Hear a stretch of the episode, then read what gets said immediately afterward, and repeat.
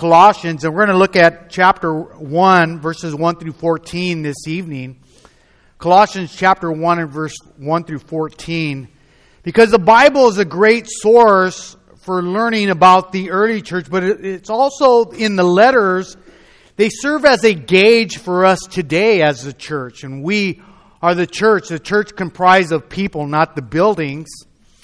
So here in verses 1 through, through 2, we have the Apostle Paul's greeting. And it says, I, Paul, an apostle of Jesus Christ by the will of God, and Timothy, our brother, to the saints and faithful brethren in Christ who are in Colossus, grace to you and peace from God our Father and the Lord Jesus Christ. You see, this is a common greeting from the apostle.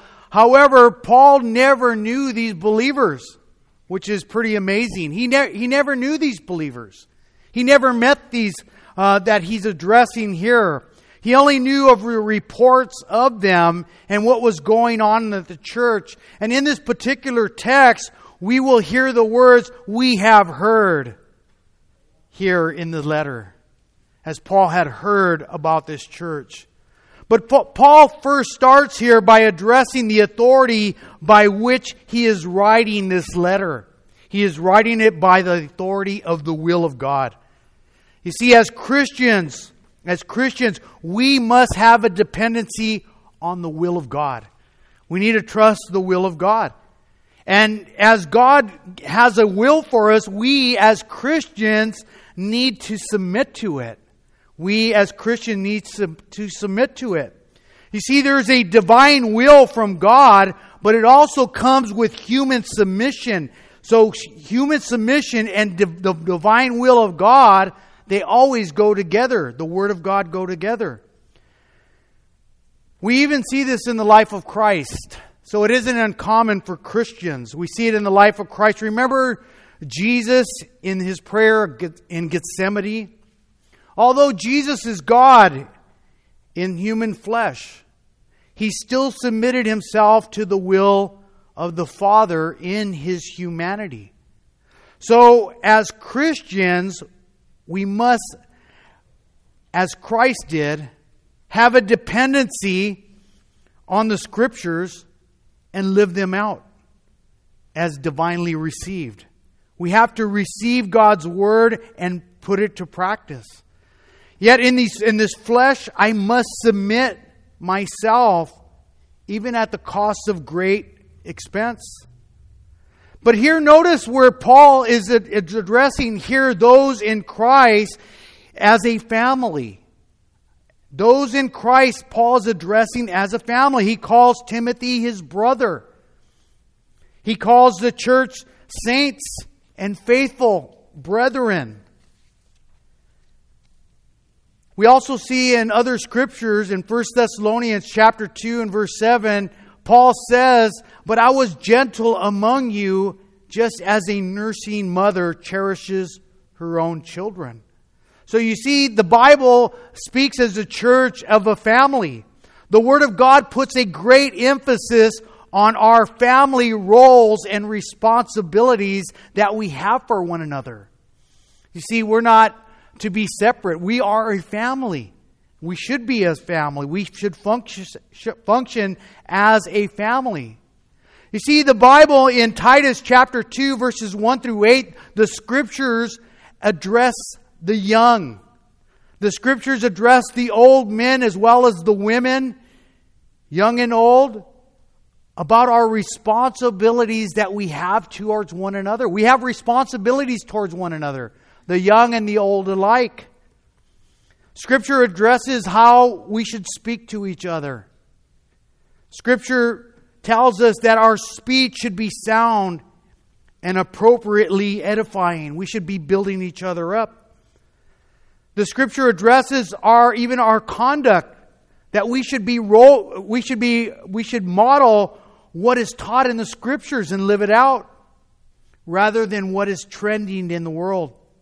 You see, Scripture addresses our responsibilities as Christians that we have towards one another. We have an awesome responsibility to each other. To the older men, the Bible says that we're to be sober, we're to be reverent, we're to be temperate, we're to be sound in faith, in love, and in patient. To the older women, likewise, the Bible says that they are too to be reverent in behavior, not slanderers, not given to wine, teachers of good things, that they, admo- that they may admonish the young women to love their husbands, to love their children, to be discreet, chaste, homemakers, good, obedient to their own husbands, that the word of God may not be blasphemed. And likewise, the Bible addresses the young men. The young men to be sober minded in all things, showing yourself to be a pattern of good works. In doctrine, showing integrity, reverence, incorruptibility, sound speech that cannot be condemned, that one who is opponent may be ashamed, having nothing evil to say about you. That's what we're called to live. Great responsibility we have towards one another. And I thank the Lord for the family relationships we have here in the church. And we should be building on these relationships. We should be encouraging one another as we see the days approaching. And I thank the Lord for our church and our family. You see, I'm praying for our roles and our responsibilities that we have towards one another in this family. But here in the text, Paul goes on on verse 3 through 6. He says, We give thanks to God, the Fa- God and the Father of our Lord Jesus Christ, praying for you, always praying for you, since we heard of your faith in Christ and your love for all the saints because of the hope which is laid up for you in heaven, of which you heard before in the world in the word of the truth of the gospel, which has come to you as it as it has also in the world, and is bringing forth fruit as it is among you. Since the day you heard it and knew it, the grace of God in truth. But here we, we see Paul's prayer, Paul's prayer for his church. But it, you notice how he says, We give thanks. It wasn't just Paul, it was, it was Timothy in the church he was with. He said, We give thanks to God, the Father of our Lord Jesus Christ. So, in prayer, we should be grateful as his people. Grateful for the acceptance and understanding of the gospel we're called to know the gospel, accept the gospel, and understand the gospel. But the second point here is Paul was continually praying for the people, praying always for you. And as God has called us to a family, we need to be praying for each other. As we've been going over prayer over the last couple of weeks, we should continually give ourselves to praying and thanking the Lord for each other uh, so that the body of Christ would accept and understand the gospel. But Paul was a, a continuous, uh, continuing in prayer for these particular believers. He didn't even know them, but they were that important to him. You know, how much more should we be praying for each other and continuously praying for the body of Christ here? But the third point, Paul here, it says, We have heard your faith in, of your faith in Christ. See, they accepted the Lord and they were living in such a way that they heard of their faith in Christ. And I pray that that could be said of us. That they could say that, man, they, they have faith in Jesus Christ. But the next point here is we have heard of your love for all their saints. They loved one another. Paul heard that, man, these, these believers, they love one another. They love God and they love each other. You know, I'm praying that, that they would, the outside and those in other churches would hear of our love for one another and the work of God's Spirit. So they, Paul said, We've heard of your love for all the saints. You see, their works and their words matched. Their works and their words match. And he said here in the text, Paul said, hope is laid up for you in heaven. You see, they had a biblical view of themselves and that this wasn't their home. Their hope was in heaven. It wasn't just here, but they heard it through the word of truth in the gospel. But here in verse 7, it says that as you have also learned from Epaphras, our dear fellow servant, who is a faithful minister of Christ on your behalf, who has also declared to us your love in the Spirit. But look at the testimony here of Epaphras. Paul calls him a faithful servant. He was a teacher. They were students. They, they were at his feet. They were, they, they were learning. They were growing in the grace and the knowledge of him. But Paul addressed him as our dear fellow servant, beloved, a beloved one. That he is a faithful minister of Jesus Christ on your behalf. And I, and I thank the Lord for Pastor Joe for 20 years being faithful on your behalf, teaching you the Word of God, chapter by chapter verse by verse. And we, we, we, we thank you.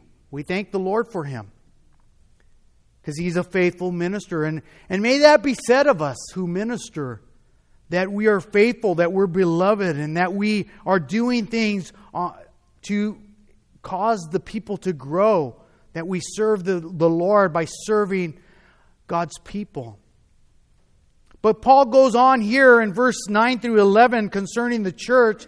He says, because of this report has uh, he had received from Epaphras, it says, for this reason also, since the day we heard it, again, we heard it, their faith in Christ and their love for one another, he said, I do not cease to pray for you and to ask that you would be filled with the knowledge of his will and all wisdom and spiritual understanding. Verse 10 that you may walk worthy of the Lord, fully pleasing Him, being fruitful in every good work and increasing in the knowledge of God, strengthened with all might according to the glorious power for all patience and long suffering with joy.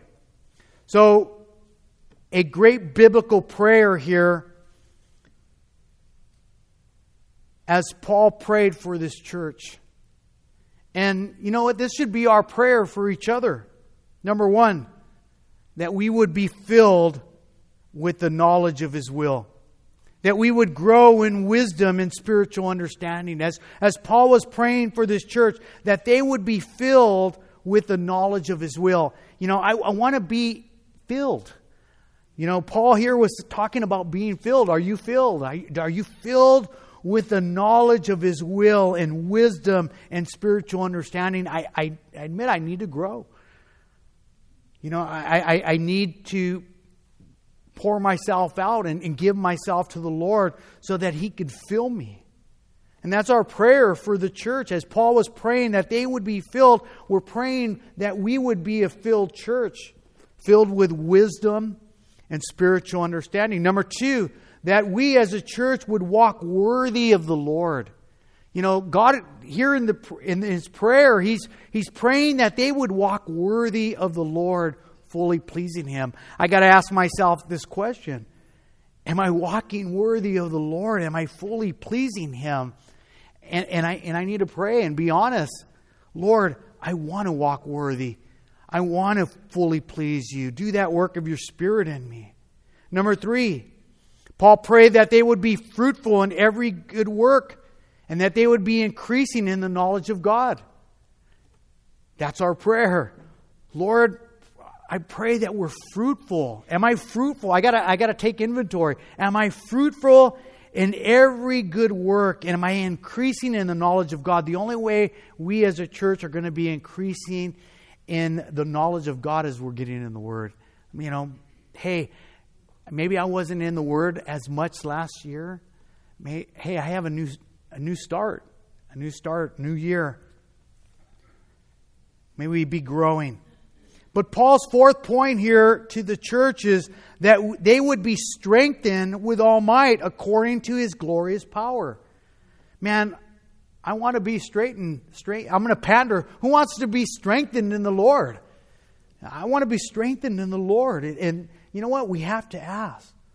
We have to submit ourselves that we might be strengthened according to his glorious power. Not a, not a, not a power of the flesh, but a power of the Spirit. The fifth point that they would be, he, he prayed, Paul prayed that the church would be equipped emotionally. Emotionally for all matters that require patience and long suffering with joy. Man, we don't know what's going to happen tomorrow. You know, I, I pray that as Paul prayed, that they would be strengthened, that they would have spiritual understanding, that they would walk uh, worthy of the Lord, fully pleasing Him, being fruitful, growing in the knowledge, and being strengthened with all His might according to His glorious power. Why? Because we don't know what's going to happen tomorrow. It talks about here about being uh, emotional matters, patience, long suffering with joy. You see, we don't know what tomorrow will bring or the new year will bring. But we want to fully be prepared for it. You see, we have what I call as milk. We have missing information and limited knowledge. M I L K. Missing information and limited knowledge. But he doesn't. That's why I want to be in tune with him. I want to be hearing his word. I want to pray. I want to talk to him. I want to be strengthened for him because he knows what tomorrow will bring. He knows what I need. You see, He's omnipresent, He's omniscient, He's ever, He knows all things. So I could depend upon Him, and He's all powerful, He's omnipotent. So we could come to Him as a church, as a people. But here in verse 12 through 14, Paul concludes his prayer and address to this church by saying, once again, in verse 12, giving thanks to the Father who has qualified us to be partakers of the inheritance of the saints in the light. For he has delivered us from the power of darkness and conveyed us into the kingdom of the Son of his love, in whom we have redemption through his blood, the forgiveness of sins. But again, Paul here again is giving thanks to the Father. He's praising the Father for these precious saints. But he's also here pointing them to remember who has qualified them to be partakers of an inheritance in the saints in the light. He's reminding them that you're saved by grace through faith, that not of yourselves is a gift of God. God has given us a tremendous gift. It's not our righteousness that gets us to heaven. It's not our works. It's by repentance and faith that qualifies us to be partakers of an inheritance in heaven. But Paul here, the third point, remembering, we always have to remember that he, Jesus Christ, has delivered us from a power of darkness. There is a power of darkness. And He has conveyed us into the kingdom of the Son of His love. So we need to remember Christ in whom we have redemption through His blood, the forgiveness of sins. We have forgiveness of sins because of Him. So may we be a church that is faithful. You know, as I read this uh, text and I was going over it this week, man, there's a lot of a lot of F's in here. May we be faithful. God has called us to be faithful in yielding to His will. Number two, may we be faithful in our characteristics and our relationships among one another. Number three, May we be continual recipients of God's grace and His peace and the peace from the Father. May we continue to be in His will. Number four, may we be faithful in our love for Jesus and a love for each other, for his people. 1 Peter chapter 4 verse 8 says, "Above all things have fervent love for one another." You know, we need to pray, Lord, may we have a love for one another, a love for God's people, a love for each other. The fifth point, may we be focused and have an unclouded fo- uh, focus on the future. As Paul said, there is laid up for you in heaven an inheritance. You know, we have to look at this. We can't see this world as our home. We're just going through. Heaven's our home. We're recipients of a heavenly kingdom, of an inheritance. Number six, may we be faithful and focused and committed to sharing the gospel. You know, that, that's our, our mission as a church to share the gospel. And the gospel is, is simply we're sinners and we're undeserving. We can't go out into heaven by our own, our own righteousness, our works. That's why we need a Savior. And that's why 2,000 years ago, God Himself put on skin like a hand puts on a glove, lived a perfect life, and died in our place. Substitutional righteousness. His perfect life for my sinful life. My sinful life was put on the cross. His perfect life is put to my account. When I repent and I just simply realize I'm a sinner and I could die tomorrow, and without Christ, I will spend eternity in hell. But in Christ, I have an inheritance. That's the gospel. That's the good news. And we have to pray, Lord, help me to share the good news. Help me to be equipped and sharing and keeping faithful and focused and committed in sharing the gospel. The seventh point, may we be faithful in our service. May we be faithful ministers, as Epaphras was. The eighth point, May there be findings of our faith by others. In other words, remember, Paul never knew these Christians, but he heard about their faith. May there be findings of our faith by others outside. May they know that you are believers by your actions and by your words. May your words and your works match. We pray that that's a work of the Holy Spirit. But Paul said, For this reason, we also, since the day we heard it, do not cease to pray for you, to pray for one another, but that they would hear of, of our faith. The ninth point, may we be filled with the knowledge of His will in all wisdom and spiritual understanding. Man, be that vessel tonight, tomorrow. Be that vessel where God can fill and just, just say, God, fill me. Fill me like never before. I don't know what tomorrow will bring, but I want to be filled. I don't want to be empty. The ninth point, I'm sorry, the tenth point, may we be found walking worthy of the Lord. May we have unblemished lives. Unblemished lives. Number 11, may we be found fully pleasing Him.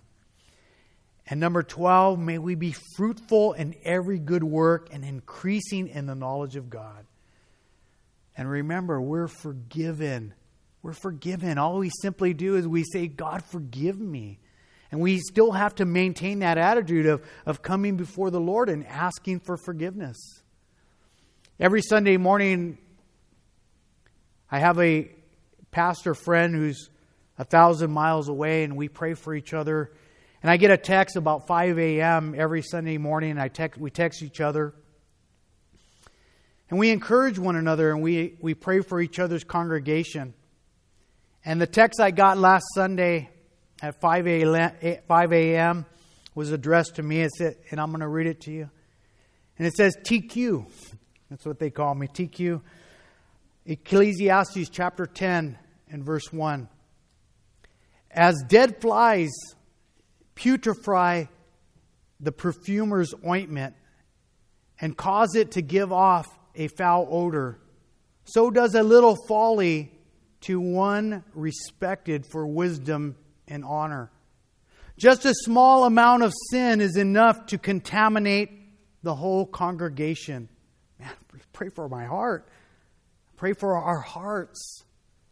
It says, even a small amount of sin is enough to contaminate the whole congregation. You see, we're joint and knit together. I see those relationships, how important they are. Just a small amount of sin is enough to contaminate the whole congregation. Just a microscopic virus can affect and cripple a whole body. Just like a hole in a tire can stop an entire car. Just like one F on a test can lower your GPA. Just like one penalty, one interception, one injury, one bad call blown can blow the entire team's chance of victory. Do not let the little things we allow in our lives to stink up the fragrance of Christ that you are. May we take time as we approach this new year to allow the Holy Spirit to search us and to remove the things we've allowed in our lives to stink up our testimony for Christ. How can we grow closer with Christ this year? Think about that. How can I grow closer with Christ this year? Or what needs to be uprooted or cut off in my life? We need to think about that.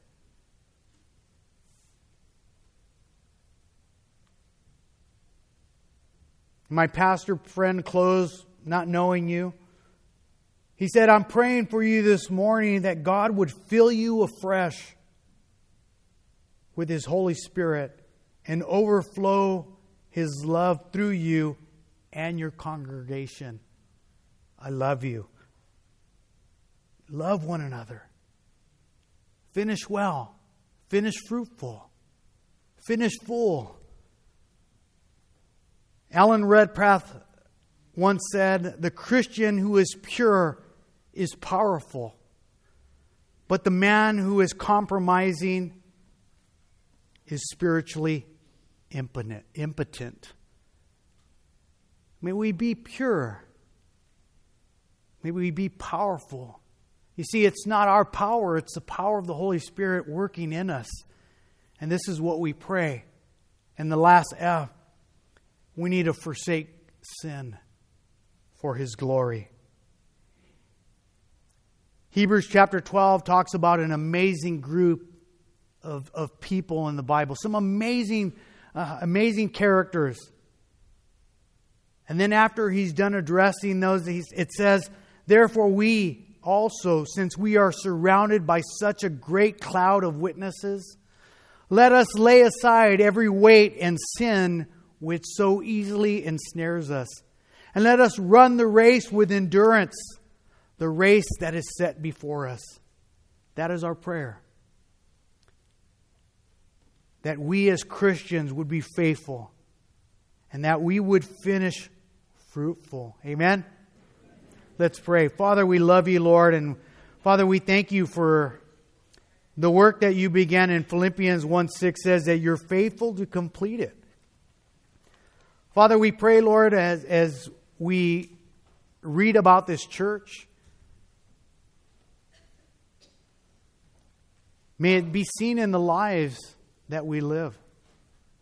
May you be glorified. May we take inventory this evening as this is the last day of the year. But Father, we, we know that you desire to do a work in us. Father, may we be faithful until you come. May we finish well. May we finish in the power and the strength of your, of your Holy Spirit. Father, not of ourselves, Lord. Father, may we not run by perspiration, but by inspiration and the power of your Holy Spirit. Father, we thank you that you promised us that you would give us the power of your Holy Spirit to be witnesses in Jerusalem, Judea, and Samaria, and to the ends of the earth. Father, we thank you for the scriptures that tell us that uh, your power work to all generations, that you're more than able. Father, we pray for an outpouring of your Holy Spirit, Lord, on your people, that we would be fresh, that we would, the overflow of our lives, of, of what you do in us, would flow into our relationships. So, Father, we pray, Lord, that you would turn the spigot on. And, Father, that we would be recipients. Father, that there would be removed anything that doesn't please you. And, Father, may we finish well.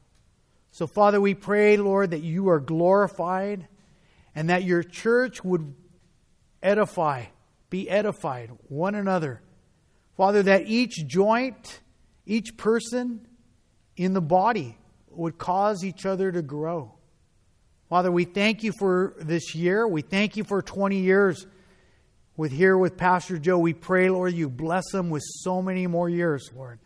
Father, we thank you for him. We thank you for the work that you've done in the families. We thank you for the work that you're going to do. So, Father, we pray, Lord, that we would be faithful to the ministry you've called us to, Lord. Bless these families, Lord. And Father, we, we pray, Lord, for an awesome outpouring of your Holy Spirit because we do not know the future. So, Father, we love you, we thank you, and we pray this in Jesus' name. Amen. Amen.